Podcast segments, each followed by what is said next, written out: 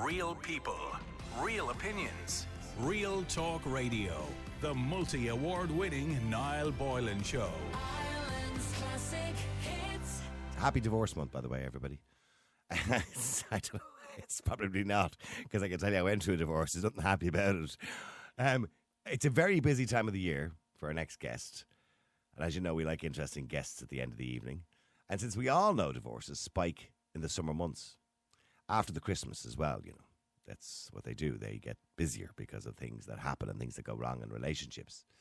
With the MBA, a best selling book, and over 25 years of global business experience, divorce coach Mel Murphy specialises in helping women navigate life and career after divorce. Mel owns a divorce coaching Ireland, or Divorce Coaching Ireland, where she provides pre marriage courses, couples counselling, mediation, and divorce coaching support. And she joins me on the line. And she, by the way, if you want to send in a few questions, you're quite welcome to uh, in relation to divorce. You're quite welcome to send them in. You can text them in at 087 188 0008. Mel, good evening to you. Hello, Niall. How are you? I'm I'm good. I'm go- I know all about divorce. I did one about six years ago. My God. Oh my goodness, how did it go? well, well, actually, when I say six years ago, uh, it's more six and a half years ago. I I kind of got separated, but it took nearly five years to get divorced. It's the Wow. most it's the most traumatic thing you'll ever go through in your life. It is actually. It's actually known to be the most traumatic thing that anyone's going to go through. Um, worse than you know, moving house is what they always say, or getting up in front of people to talk. It's uh, the most stressful thing, and um, it's amazing there isn't more support for people out there. And the thing about it is, we're not really supposed to talk about it. Like I can't talk about my divorce, apart from the fact that I can talk about it's traumatic. I can talk about, I believe, a lot of it is unfair, quite unfair in the way it's done. But I can't talk about it specifically because of the in-camera rule, um, which makes it very difficult for us to report on it in the newspapers or on radio or talk about how it's been done. Because family law in Ireland needs to be reformed, as far as I'm concerned. It's a very difficult law Yeah. to navigate. And the only people doing well out of it are barristers and solicitors. And they're the only ones that are making a lot of money out of it. It's a mess, isn't it, divorce in Ireland? It is, and actually, they're in the process of reforming it at the moment. So there's a there's a whole panel working on it with experts across different fields. Um, so I know that Helen McEntee is uh, very much focused on how could they improve the process through the family courts, which is quite arduous and very upsetting for everyone involved at the moment. But here, here's the thing, right? I, again, I can't go too much into my own case because of the, the in camera rule. But I remember at the very start when our marriage broke down, talking about, look, we'll do this, this, and this. And no, no, no, no. There was arguments on both sides and all that kind of thing, right? The usual stuff, right? Then you go through five years of in and out of courts, waiting for dates, da da da da da, spending a fortune. And the end result is exactly what you said at the start. Do you understand what I'm saying? Yes, it's it's the marathon of divorce, as I call it. and um, if you could sit across a table and do what's called collaborative divorce, where the lawyers can sit across a table with both of you next to each other instead of in the courts in front of the judges and argue things out, it can save a lot of money. So collaborative divorce is something that's available out there, and there's specialists um, who are usually actually uh, practice in mediation as well. They usually have a mediation background who can kind of find kind of the common ground to start discussions on and try to find a solutions a little bit in a, a bit more of an effective way. They But did. They did bring in new rules people. there a while. You you didn't- you now have to go for mediation before you go for divorce or separation, don't you? I think now they brought it. Uh, it, it's yes, it, it was always strongly recommended, and they they hope that you would do at least ten rounds um, of mediation. The problem is that sometimes one person is very very willing to go, and the other person isn't. Um, Yeah. I know in the UK because I also practice in the UK. Um, that it's actually mandatory to go for mediation now. Um, now that's not always good though, because unfortunately, if someone is in a coercive control or abusive situation, um, when they go to mediation, if the mediator isn't practiced in seeing that and seeing the undercurrent, the other person could be too scared to say what they really need. Um, so it, that's something that, that has come up uh, because I'm on the um, domestic abuse committee on the resolution board over in the UK, and that's uh, um, uh, that's a group of solicitors and different members in uh, family disputes who come together looking for a more positive outcome in um, domestic in, in divorce. Um, so Spe- well, something that speaking of that, sorry for do you interrupting you. Sorry for interrupting you, but when we talk about domestic abuse or alcoholism or drug addiction or or maybe adultery, we still have a situation in Ireland. Now, I know England are trying to change their laws to make it like Ireland's, which I find unusual, but it's a no fault system, right? Which means the judge That's right. is not meant to take into consideration why the marriage broke down. So it doesn't matter if your wife or your husband has gone off and had an affair with the whole neighbourhood, or he's an alcoholic or she's an alcoholic. It's irrelevant. Um, it's all about the assets. It's all about the children, and that's it, and the pensions and everything else. But why is that the case? Because obviously, in some states, say for example in America, if you have an adu- if you're adulterous or an adulterer, um, you've broken the contract of marriage, so you kind of get very little, and the, re- the other person gets everything. So why don't we have a system like that? Surely that's a fairer system. I I don't know if that would be fair. I think what they're trying to do is make it um, not not necessarily equal, but equitable.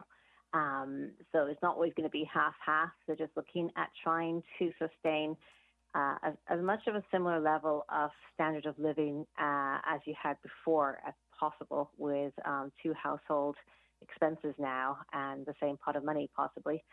Uh, but they do, they are looking at what's called the voice of the child. Uh, that's uh, very much being brought forward over the last few years, and that's putting the children at the center of all decisions being made.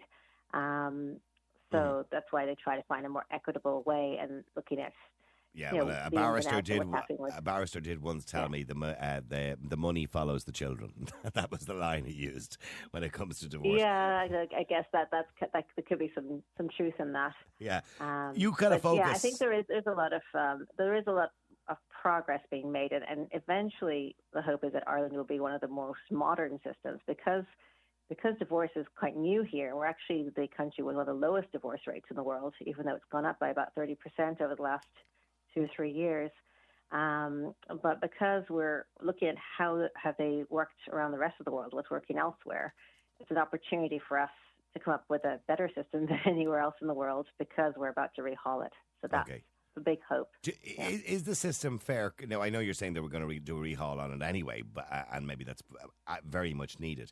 People will argue, and I've often done polls on it. We've talked about it on the daytime show and on the nighttime show in relation to how fair. And I would ask people to come on, obviously not to talk about their individual case, but how fair the system was in their situation. And a lot of people would suggest it's kind of loaded towards women. Do you believe the family law courts or family or divorce in general is fair, equitable, or is it biased towards women? Um, I don't know. I wouldn't want to comment on that because you know because of I don't want to go into the, the male female bias area. Mm. Uh, and each case is going to be very unique, so it's Yeah. hard to say. And I know everyone's going to think, okay, I w- I didn't get a fair deal here, but it looks like when when when parties come out of you know court, um, judicial divorce or judicial separations, um, most parties don't feel that they got a, a good deal Yeah. um, because it's really hard to get a good deal when you're having to um, divide the same pot of money um, and the same children out into two different households. Yeah. And it's very, it's often not going to be straight down the middle because of a Mhm. variety of different situations. Um, usually because, you know, when one party might not be close to the school of the children or they don't want to upset by moving them out of the, their current house. They're trying to keep life as stable as possible to the children. So one of the parties has to move out. Uh, it does tend to usually be uh, the man, but not always.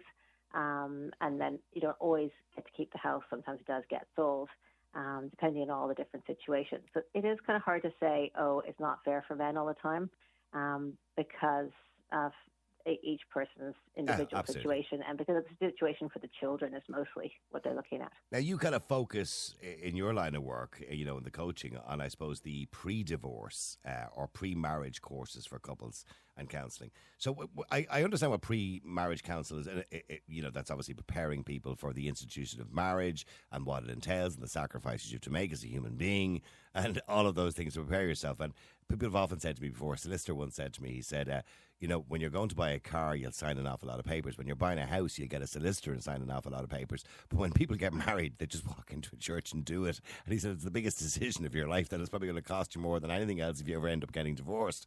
So, in saying that, we need to prepare ourselves for marriage. But when you coach people for divorce, how do you do that? How do you coach them? Are you preparing them for the possible outcomes?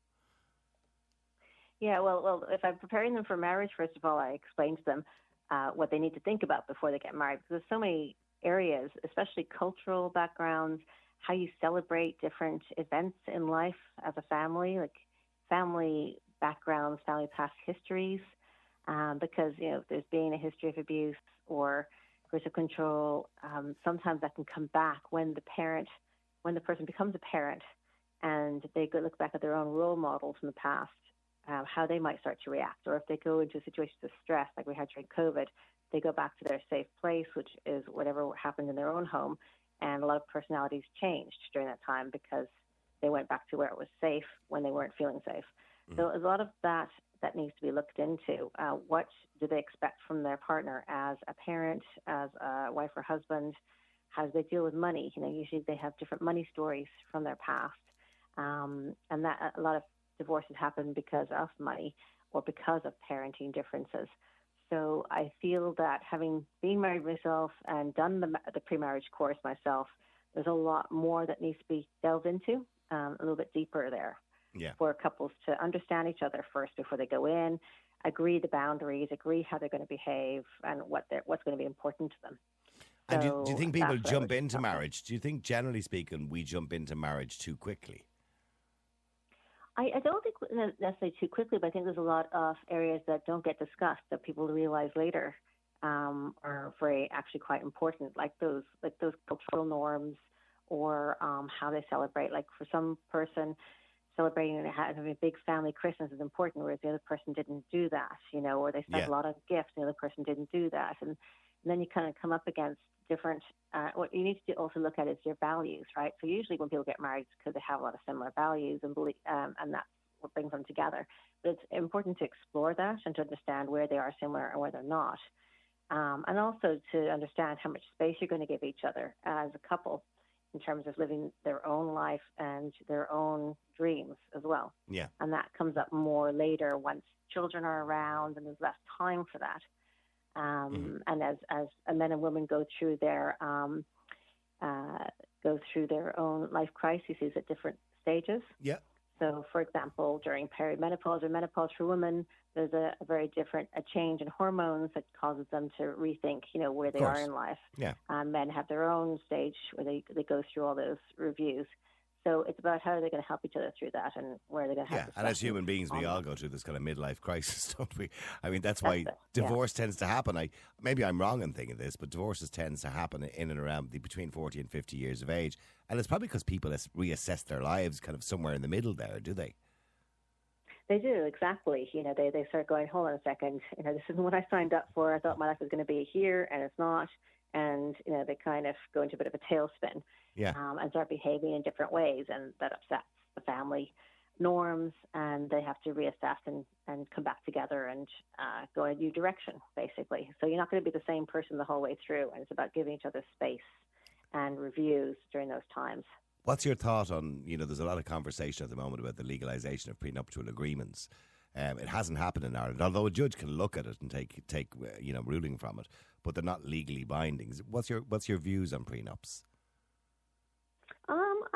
I would be for them um, because people would have, if people are getting married later in life, they might already have, well, in the past, maybe not now, have already been able to have their own little space uh, for themselves or put some money away or done something. And so the could, and also when it comes to family farm, for example, that's been a big thing Yeah. in Ireland, um, inheritance of farms and what happens during divorce.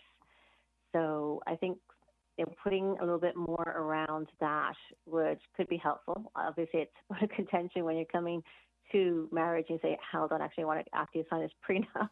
I know. But, if um, somebody says I- that to you, it's kind of doomed from the start. What do you mean a prenup? You don't think it's going to last? yeah. And then there's always ways out of prenups. Like if you look at, uh, you know, across the states, having worked with some people over there as well, there's, there's, the prenups have to be very, very strong because there's always a way around them. So, you know, Okay. it's There's how loopholes. it's written as well. Yeah, absolutely. Now, when you uh, say you also focus on, I suppose, pre-divorce, we talked about pre-marriage, pre-divorce. Uh, obviously, preparing them for the trauma that we've spoken about and what's going to happen in the courtroom. Do people have the wrong expectations of divorce? Like, do they have this this thing in their head? Right, I'm going to go in there and I'm going to make sure she gets nothing, uh, or vice versa. She goes in thinking he's going to get nothing. Do people have this idea in their head that they're going to have a load of time to stand up and tell the judge their whole story? Where realistically, we know that's not what happens, and the judge doesn't really care. yeah. You know what I mean? They, they, they do. They, they, they have a very um, misled vision of, of, of what divorce is like. First of all, it takes a lot longer than you think. Um, the way the partner is going to react to saying it can be very different to what you're expecting. Um, the judges don't really care about your story. Um, the, the the the lawyers don't really, you know, the lawyers aren't there to be your best friends. Like um, obviously, they're, they're the reason someone gets into family law. I mean, it's a very tough business. Uh, it's hard to get people to pay you as well. So, you know, there's a lot of reasons why they get into it. Um, but they're not there to be your best friend or a shoulder to cry on.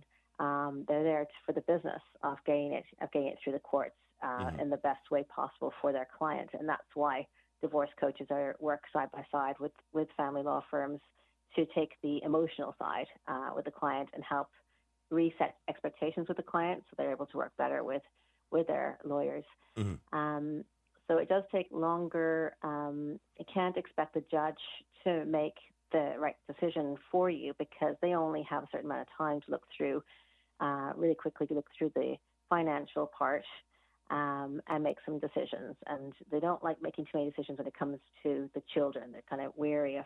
They don't. You know what I around that. noticed in my own case? I can say the only thing that I read, my main observation is the judge doesn't really make any decisions. What they do is they force you and your barristers and solicitors and your opponent's barristers and solicitors to make the decisions for them. In other words, they're just there to referee the whole thing. That, that's really what it is. They they will throw it out of the court and say, go off and figure that out and come back to us in a few hours or another time. Um, so then you're back to running between one side of the room to the other side of a very crowded room. Yeah. Um, and you know your your lawyers are there um, talking to each other, and you're both on the opposite sides of the room staring at each other. I've been, and I wonder what lawyers are saying Yeah. and being and, and being forced to make quick decisions before you, before you go back in front of the judge. So that's why trying to make as many decisions before you get into the courtroom um, is the best. For, So ju- what the judge really client. wants is for you to make the decisions, you to do the divorce, and they're just going to sign it. Uh, Obviously, as long as they believe it's fair. Um, the other thing as well, uh, the other thing as well for people, I suppose, to talk about. Well, when or, or who uh, are the most popular for instigating divorce? Is it men or women? I mean, who, uh, from your Um, experience? Actually, actually, um, it's mostly women. Um, okay. close to sixty percent of women, and actually in the High Court, it's eighty-four percent of women Wow. who are instigating divorce. Yeah. Right. Okay. And that's So, probably yeah. because they're the ones left with the children in most cases. Um, I can't say what the reasons are behind it. Uh, there's been certainly a spike since since COVID, where you know they, they, the women just sort of felt that the situation at home wasn't you know in the best interest of them or the children, and um, you know usually people don't take these decisions lightly. It's been ongoing for many years, and they've done what they can to fix it. Um, from the clients that I work with, uh, they tried really hard. They tried to go to couples counseling. They tried to go to mediation, and um, things haven't changed. And so they find that this is the the final thing they can do. And often the other party isn't willing to make changes. So either they ignore everything, or or they become a little bit angry uh, and make it very difficult. So those are the two different extremes. And the, uh, mo- the most common reasons. I, is adultery. I'm assuming is probably up there in the in the top three. The most common reasons for divorce and separation. I assume adultery is up there in the top three. No, it's actually that they just um, actually adultery hardly ever features in it. Oh, Uh, it's go. just that they're very they're just deeply unhappy and find that they would be happier. Um, that surprises me. in the same household. That surprises me. I thought adultery would be up there at the top. Alcoholism maybe up there somewhere as well, or drug use. Alcoholism does does ring through. Um, alcoholism, coercive control, narcissism, abuse is very much high up there. Yeah. um, but also just um, falling out of love, um, you know, just being very unhappy every time they come home um, and just not wanting to deal with that anymore. Yeah, and is there still that kind of shame? Years ago, there was a kind of shame around divorce and separation. We- We only had legal separation years ago. Uh, divorce is only in since 1995, as far as I remember. And uh, by the way, it just scraped in, wasn't it? But the vote on the referendum was 51 to 49, from what I remember. Um, so, That was is, it, yeah. is there still that kind of shame, that kind of guilt around divorce? It's changed a lot, even in the last two years. So very often in the past, clients would come onto the Zoom calls with me because I do everything on Zoom to give them as much privacy as they want, and that allows them to call usually from their cars. Um, and they and they usually would keep the video off. You know, they just didn't want anyone to see who they were. Yeah. Uh, and even when I did the Divorce in Ireland conference last year, I allowed people just to, you know, either listen back if they wanted to, or you know, not have, not. I kept all videos off. Yeah. Um, but more and more people are willing to speak up, and actually they want group uh, counseling now, the or group coaching. So what they're looking for is they feel that they might be the only ones out there. They're not. They still don't know about how they who to reach out to and who to talk to about it. Um, so they're Mhm. looking for other people who are going through similar situations they can talk to. So I've had retreats, uh, they do group coaching now, so people can support each other. So there's a lot more demand for that, which is interesting. I mean, also, I suppose, after divorce, you, you talk about post divorce or recovering Yeah. post divorce. As I said, all right, ready from the start, it can be quite traumatic. You know, it's okay, I suppose, if they meet somebody else fairly soon, and or probably in the five years it takes to get a divorce in this country, they've met somebody, and that's usually helpful. Helps you get through Yeah. that difficult time. But for some people, that's not the case. They're lonely. You know, they're, they're traumatized by the whole thing. It, it's like grieving. You know, you've lost your family uh, or whatever it is. Maybe not even your wife that you've missed or your husband that you miss, but you've lost your family. You've lost that unit. So that that's like a grieving process, isn't it? Yeah, there's different steps in the in the grieving process, and you know, you go through, um, you know, be, not not accepting that this is actually happening, and then being very angry. Um, sometimes trying to patch it up and see if there's a way to make it work, and then going through some depression, and it can go round and round before you finally start feeling a little bit better about it. So it's around supporting them through that um, and helping them see the light at the end of the tunnel. So where are you going to go? I, I actually start working on them uh, on this with them while they're going through the process of divorce. I look at well, what can you control? What changes can you make in your life now? Where do you really want to go? So where would you see yourself in five, ten years time? Uh, what would your ideal life be like? It's a lot of that life coaching piece that we bring into that.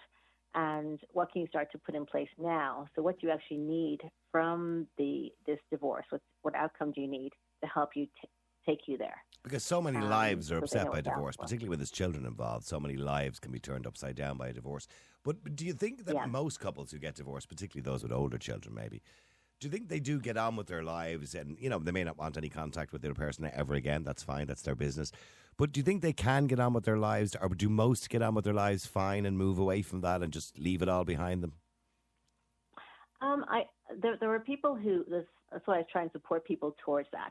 It's all about healing, forgiving, leaving that behind because you're not going to. Because I still meet people who who are still grieving and unhappy and moaning about their ex five, ten years later, and that's not benefiting them. They're not able to move forward in their own lives. Mhm. So uh, that's why I'm trying to support them towards that. They're just still- still lost in the past instead of moving forward.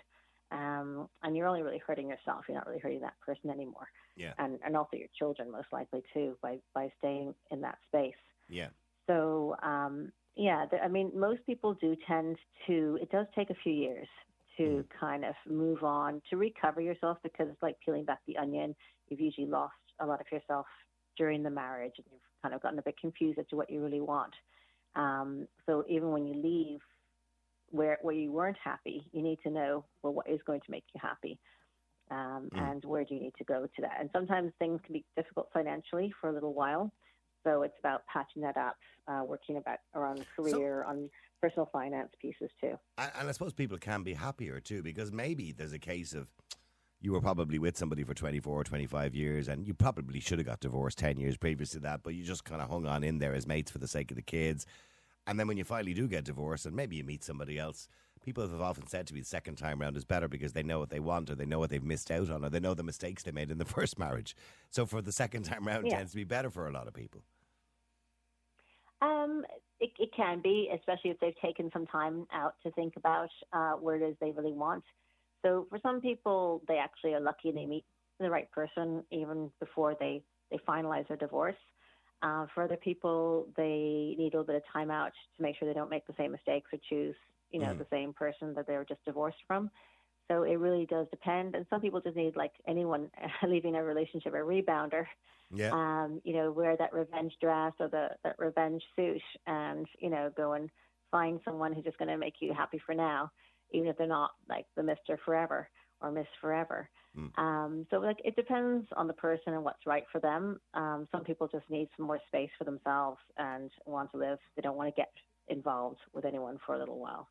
Well, I know you're not only uh, an expert when it comes to divorce and marriage, you also provide employee assistance programs, HR policy, which is big at the moment, by particularly for diversity, Yeah. equity, and inclusion, and training managers and employees on career progression during big life changes. You also deal with bereavement, which I suppose for a lot of people is so difficult. People can carry bereavement for years, can't they, Mel?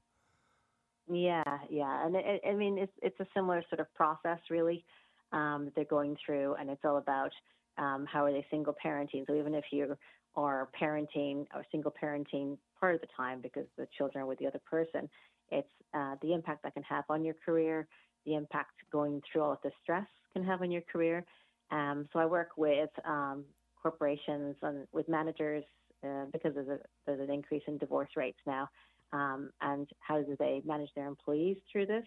How do they reorganize their teams if the employee needs to take less work for a little while while they're going through this? Uh, and then also the employees, and I run support programs for the employees as well. And then we look at how can we work um, some policy in. So looking at the bereavement policy, how can we extend that maybe to people who are going through um, separation or divorce? Yeah. Uh, I know there's some rules coming through for people who um, uh, are leaving an abusive situation where they would get two weeks of pay, um, and uh, even if they don't work for those two weeks, to give them a chance to set everything up, you know, with the courts. So that's yeah, I, th- I think people should get a bit of time off, particularly as well for divorce as well. Um, it, it can now some people want to throw themselves back into wor- work. For some people, that works well. That works well for me, by the way. When things go wrong in my life, I, I prefer to be in work. Yeah. But for some people, they like a bit of time out, and I think there should be some compassion and understanding. And I imagine most employers would have a level of compassion and understanding. But but finally, Yeah. uh, you and but also, also they might want to take on a different type of work. So maybe they're really they're, they can easily do certain types of work. So Yeah. it's about changing the type of work they do for that moment. yeah, Um, they can still do easily, um, and then giving them more work later. So it doesn't they can just yeah. um, they can just stay at the same level for a little while. Uh, finally, of course, you're also an expert in diversity and inclusion policies. Um, and I, I imagine in the world we live in now, a very changing world, of course, you know, this is of paramount importance at the moment and is probably a minefield. Yes, and it's a, the rules are always changing. You know, they just um, changed some laws over in the U.S., for example, uh, in some of the states over there, and um, that's changed how some companies have approached diversity, equity, and inclusion, not only over there but globally, their approach to it.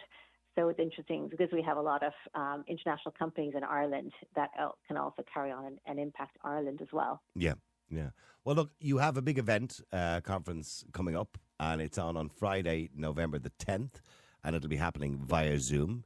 If people want to get more information, they can go to www.divorcecoachingireland.com. I hope I got that right.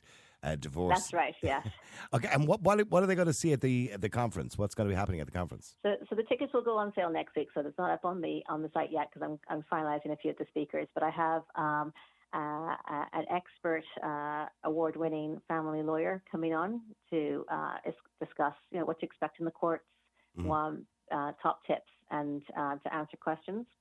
Um, I have uh, my family wizard. That's an app you can use to um, share if if if people are having a very controversial divorce and, and there's a situation. It's a it's a way to share calendars, uh, plan um, the overback children. Okay. Um, I have a financial planner to help people to explain how to plan financially um, during uh, and after divorce. Um, I have a child expert who talks about the impact on children at different ages. Um, so there's all different areas as well. I even have someone who talks about pet custody. Well, So you know what? That's something yeah, people don't talk about that at all. Who gets the dog? yeah, Exactly. yeah. and uh, the impact it has on pets if you shuffle them between households. So some people like don't have children, but they have you know pets, Yeah. especially dogs.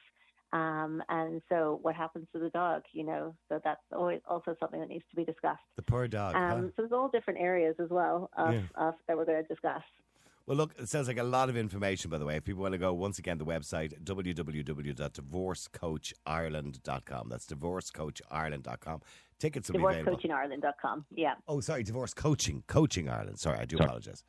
Real people, real opinions, real talk radio. The multi award winning Niall Boylan Show. Ireland's classic hits.